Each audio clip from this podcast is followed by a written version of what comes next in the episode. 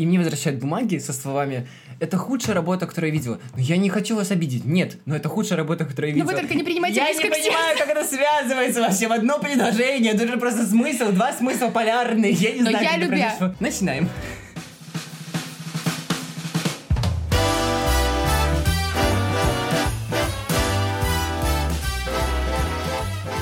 С вами третий сезон подкаста «Мы не договорили». Предновогодний сезон мы вернули, чтобы подвести итоги года, поговорить про те грабли, на которые мы наступили, и провести ментальный огонек. И задать тренды 2020-го, так сказать. Определенно двигаемся в сторону 2020 года. Добро пожаловать в «Мы не договорили» подкаст про ментальное здоровье и то, как он влияет на нашу жизнь. В этом сезоне мы подводим итоги года и идем в светлое будущее, а в этом эпизоде мы поговорим про грабли, на которые мы наступили в этом году. Ой, открываем просто сенсы, Нарния. и там маленькая Нарния, нырай, Сашка. Перед тем, как перейти к нашим граблям, которые вы, конечно же, ждете, ведь так приятно наблюдать и слушать, как другие люди наступают на грабли, а делаешь это не ты, я напомню, что в этом сезоне мы запустили Patreon. Patreon это очень важно. Ребята, так, время без шуток сейчас, время серьезных дел. Patreon — это площадка, которая позволяет контенту и другим проектам оставаться независимыми. Наш подкаст очень хочет быть независимым и очень нуждается в вашей финансовой поддержке. Любая поддержка важна, особенно каждый доллар, который добавляется на наш Patreon с каждым месяцем. Вы можете зайти на наш Patreon по ссылке в описании к этому подкасту, просто переходите, заходите и видите все возможности нас поддержать. За каждую возможность, это 3, 5, 10 и более долларов, вы получаете разные подарки и возможности от нас. На одном уровне мы отправим вам открытку и скажем огромное спасибо, на другой вы получите скайп-сессию личную с Катей и Сашей за чашечкой чая. Заходите, смотрите, привязывайте свою карту, и 1 числа каждого месяца будет списываться ровно та сумма, которую вы хотите, не более и не менее. Для нас это очень интересный опыт и тест, наконец-то, так сказать, пойти в люди и не бояться просить поддержки. И не думайте, что кто-то другой переведет деньги вместо вас. Мы говорим именно с тобой. Пожалуйста, перейди по ссылке в описании к этому выпуску. Мы ждем именно тебя. А теперь движемся к граблям.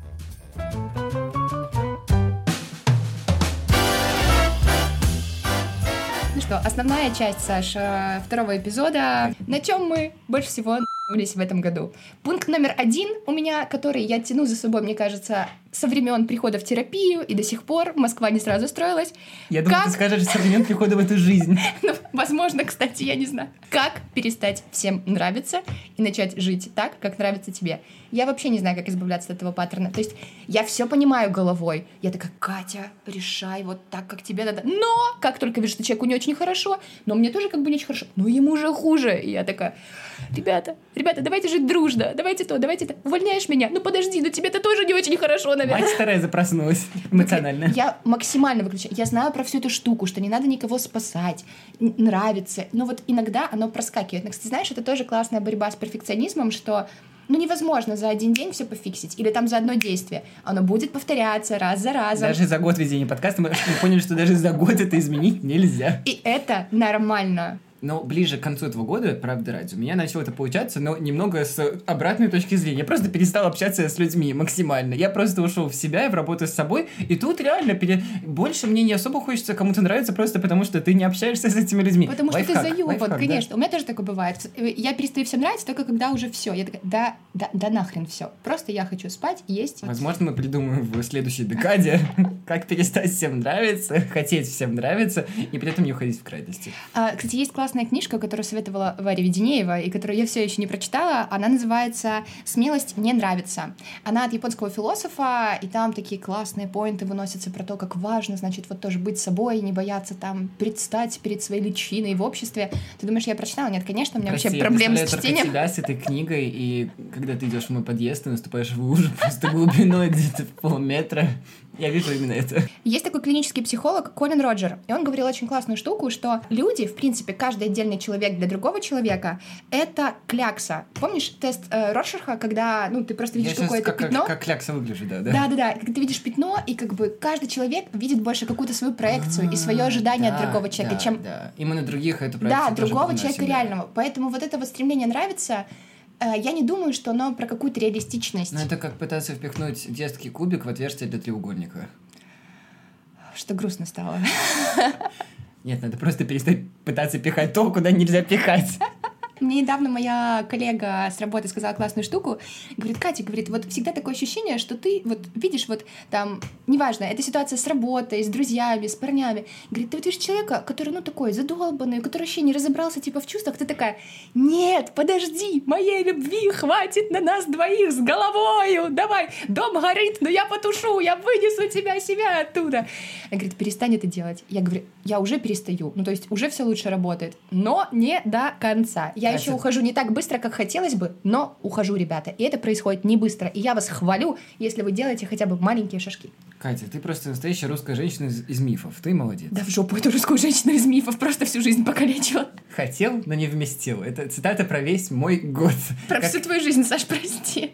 У меня есть прекрасная история про то, как я пытался вместить в одно утро все, а в итоге это закончилось э, моим нахождением в больнице и заш- и зашиванием головы. Мой этот день это было ужасно. Просто Саша пишет. э, Нет, он просто аудиоху записывает, говорит, «А, я только что ударился головой, у меня микрорассечение. а, вот, ну все, так- отлично, я в порядке, я еду дальше справляться со своими задачами. Я такая понимаю, мы не зря мочанулись, потому что когда-то я сломала копчик и три дня ходила и думала, ну это просто ушиб, просто ушиб. История была такая. Я пытался в одно утро успеть податься на визу, свозить собаку в ветклинику и успеть все остальное. В итоге я решил, а зачем завтракать? Действительно, можно просто поехать по всем делам. И в туалет можно не ходить, просто сразу. Я просто поехал, пытался на визу. Все было прекрасно. А потом я думал, ну окей, после этого позавтракаю, а потом поеду. Ну нет, конечно же, времени у меня не хватило. Мы поехали сразу в ветклинику. Заходим, а я что-то не подумал, что когда ты видишь э, то, что тебе привычно, например, кровь, когда ты голодный, ты реагируешь непредсказуемо.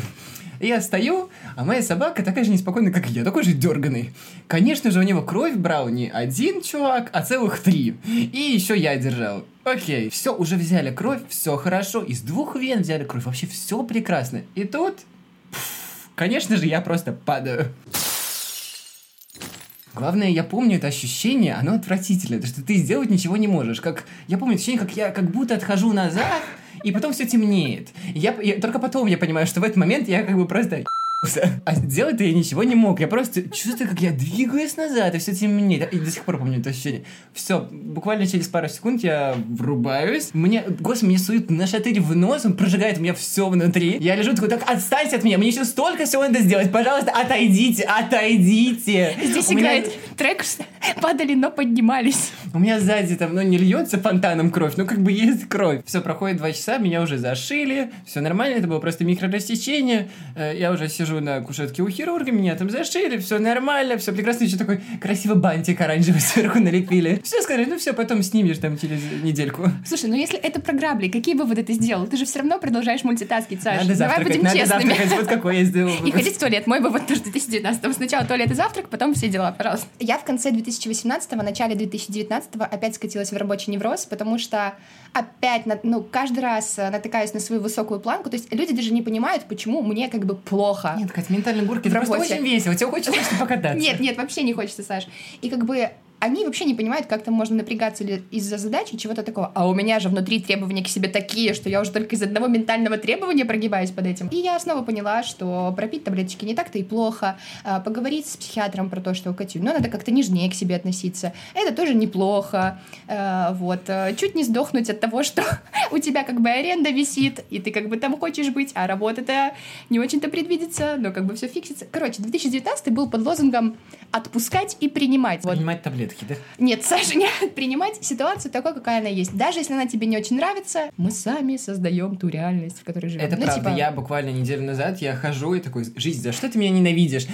Все, потом проорался, потом сел в позу лотоса и такой, да, все, я все принимаю, все хорошо. Правда, стало легче, ну, оно такими периодами, конечно, но принимать ситуацию, то есть просто садиться, сказать, что я сейчас не помогу за следующие пять минут ничему вообще, если как бы вы не горите, не летите вниз, скорее всего, вы ничему не поможете за пять минут. Если ты просто сядешь и такой скажешь себе, фуф, я принимаю это все, я просто подышу, я на, я на это не влияю, это все не из-за меня, как бы просто так сложилось, так бывает, становится чуть проще, это правда. Еще, кстати, тоже классный вывод или наблюдение. Когда происходят какие-то вещи, ты такой себе даешь типа обещание, что все, в следующий раз по-другому, в следующий раз по-другому. Вот ни в невроз никуда больше скатываться не буду никогда. Это всегда не работает. Вранье. Да, э, я недавно прочитала очень классную фразу. Кстати, интересно, как ты ее поймешь, потому что мне она очень откликнулась. Сначала вызвала такой, типа, агрессию такую, а потом очень понравилось. Выигрывает тот, кто с самого начала сдается. Завис. подожди. Сверчки. Сейчас, подожди, мне нужно ее обработать немного. Так я ее использую все время.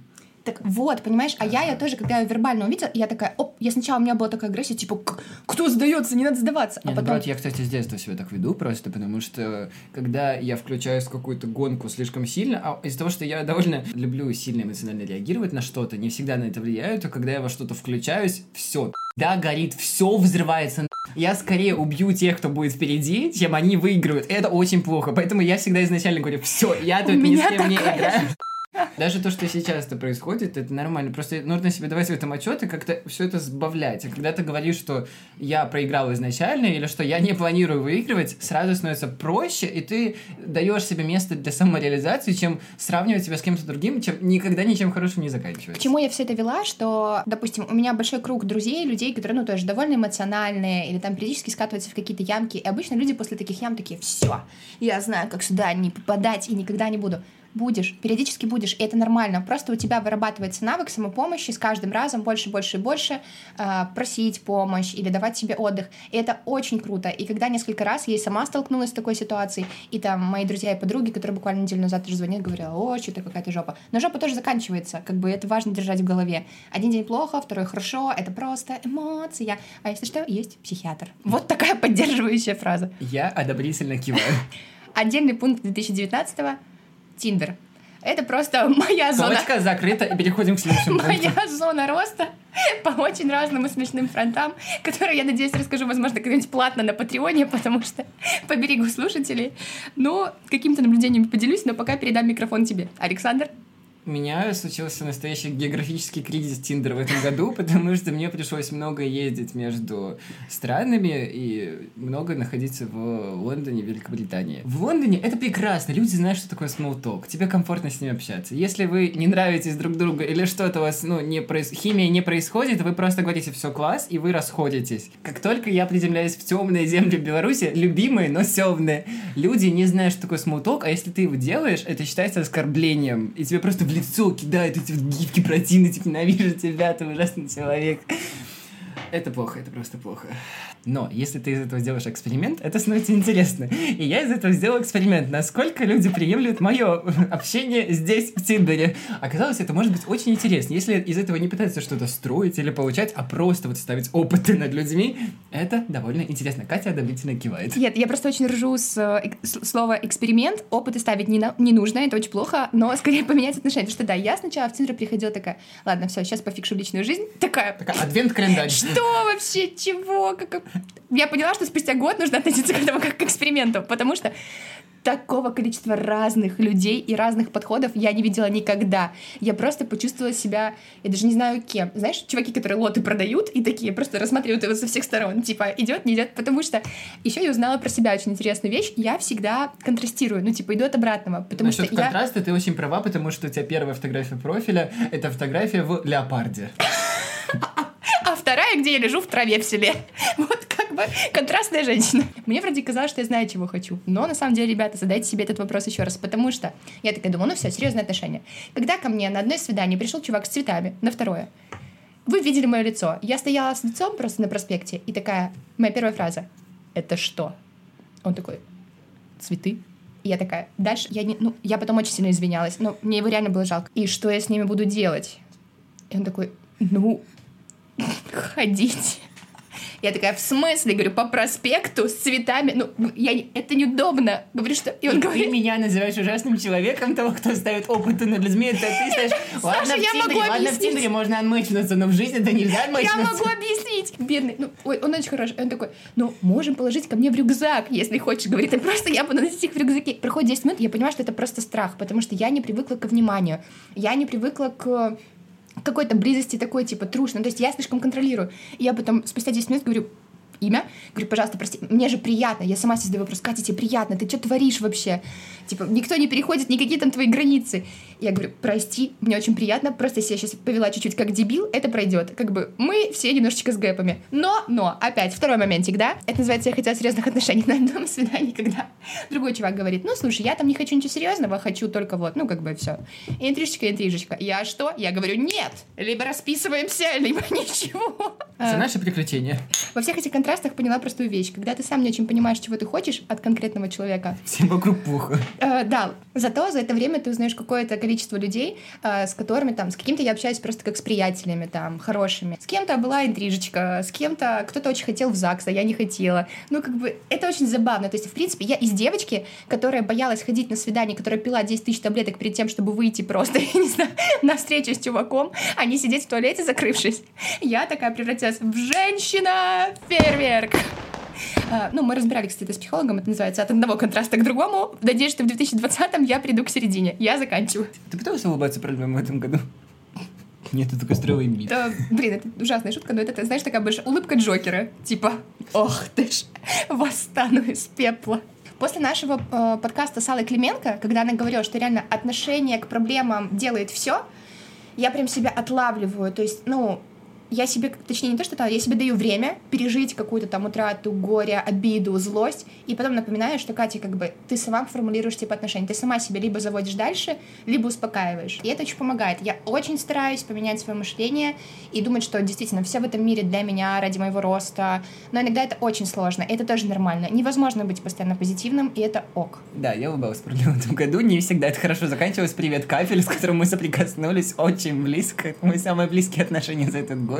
Но а, у меня получилось улыбаться большинству проблем в этом году, правды ради, когда ты сначала улыбаешься, а потом обрабатываешь. Но у меня случилась другая проблема, что не все люди так же работают, и когда ты работаешь с людьми, которые сначала реагируют, а потом действуют, а я делаю наоборот, сначала действую, а потом реагирую, кажется, это будет отличное сходство, вы вы будете отлично работать. Ни вообще ни вы будете просто максимально рассинхронены и ненавидеть друг друга. Здравствуй, новый мир. Улыбаться проблем в этом году получилось наполовину. Успех. Я считаю это успехом. А, Мне кажется, если говорить про грабли или еще какие-то вещи, очень важно э, сказать про навык говорить честно, потому что... Привет, давай пятюню.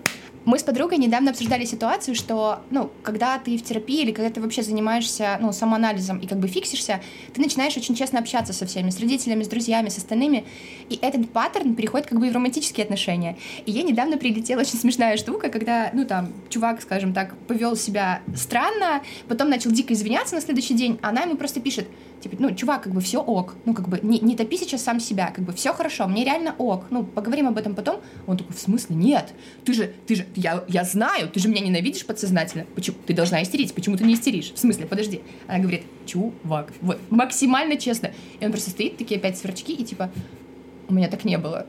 Так, в смысле, моя первая. Ты, ты, ты говоришь то, что имеешь в виду? Как так? Пойду, типа, пойду к терапевту схожу. Ну, как бы, и я думаю, что это же реально охеренный навык. И я понимаю, что... И у меня недавно такая ситуация была. То есть люди не принимают, не всегда принимают и не понимают, что так можно. Ну, типа, можно без потаенных ходов, без игры. В начале года мы с тобой говорили про токсичность, и я говорил ровно про это же самое, что я научился говорить про свои эмоции прямо, без э, попытки как-то сгладить все или говорить как-то, чтобы кто-то понял, а возможно не поймет, но не знаю. Просто говорить, я сейчас злюсь, давай мы с тобой через полчаса поговорим. С уважением к другому человеку все классно. очень важно, да. Но многие люди воспринимают это как токсичность, потому что они не привыкли, что можно так делать, и что, а чего ты мне говоришь про свои проблемы? Я, может быть, догадалась, но ну, не знаю. Что, догадалась бы, что тебе плохо? Или что? Да, да, да. Так да. проще? Да, так проще. Многим людям реально проще догадываться. Я с этим столкнулся в этом году. Ну, простите, я так не могу. Я больше так не могу жить. Но мне стало проще намного, когда я начал выставлять свои эмоции в первую очередь, а других людей на вторую. Это, это уже токсично, это правда, но так проще жить. Мне кажется, так будет проще, если ну, максимально большое количество людей в моем окружении будет так делать, он так делает. И вам просто проще, потому что вам не надо ни о чем догадываться. Слушай, здоровый эгоизм еще никому не помешал.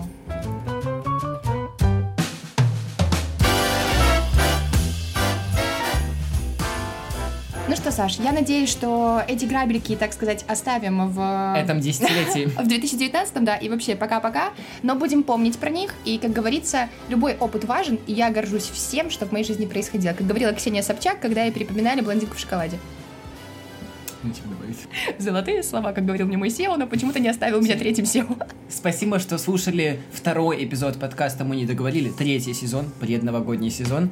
Обязательно переходите на наш Patreon. По ссылке в описании к этому подкасту. Не думайте, что кто-то другой зайдет и задонатит, подпишется, получит все плюшки. Послушает.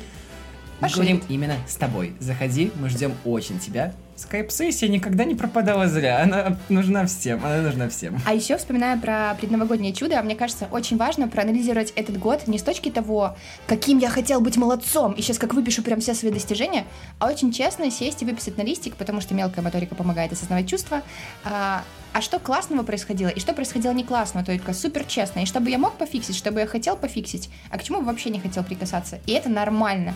Я прям очень советую потратить на это вечер, может быть, два или три. Сама хочу к этому дойти э, в 20-х числах, потому что там будет день чего-то там, какого-то солнцестояния, энергии. Читаю странные паблики. Оставляйте обязательно отзывы в Кастбоксе и в подкастах и ставьте нам звездочки. Мы все читаем, пытаемся на все отреагировать. Ой.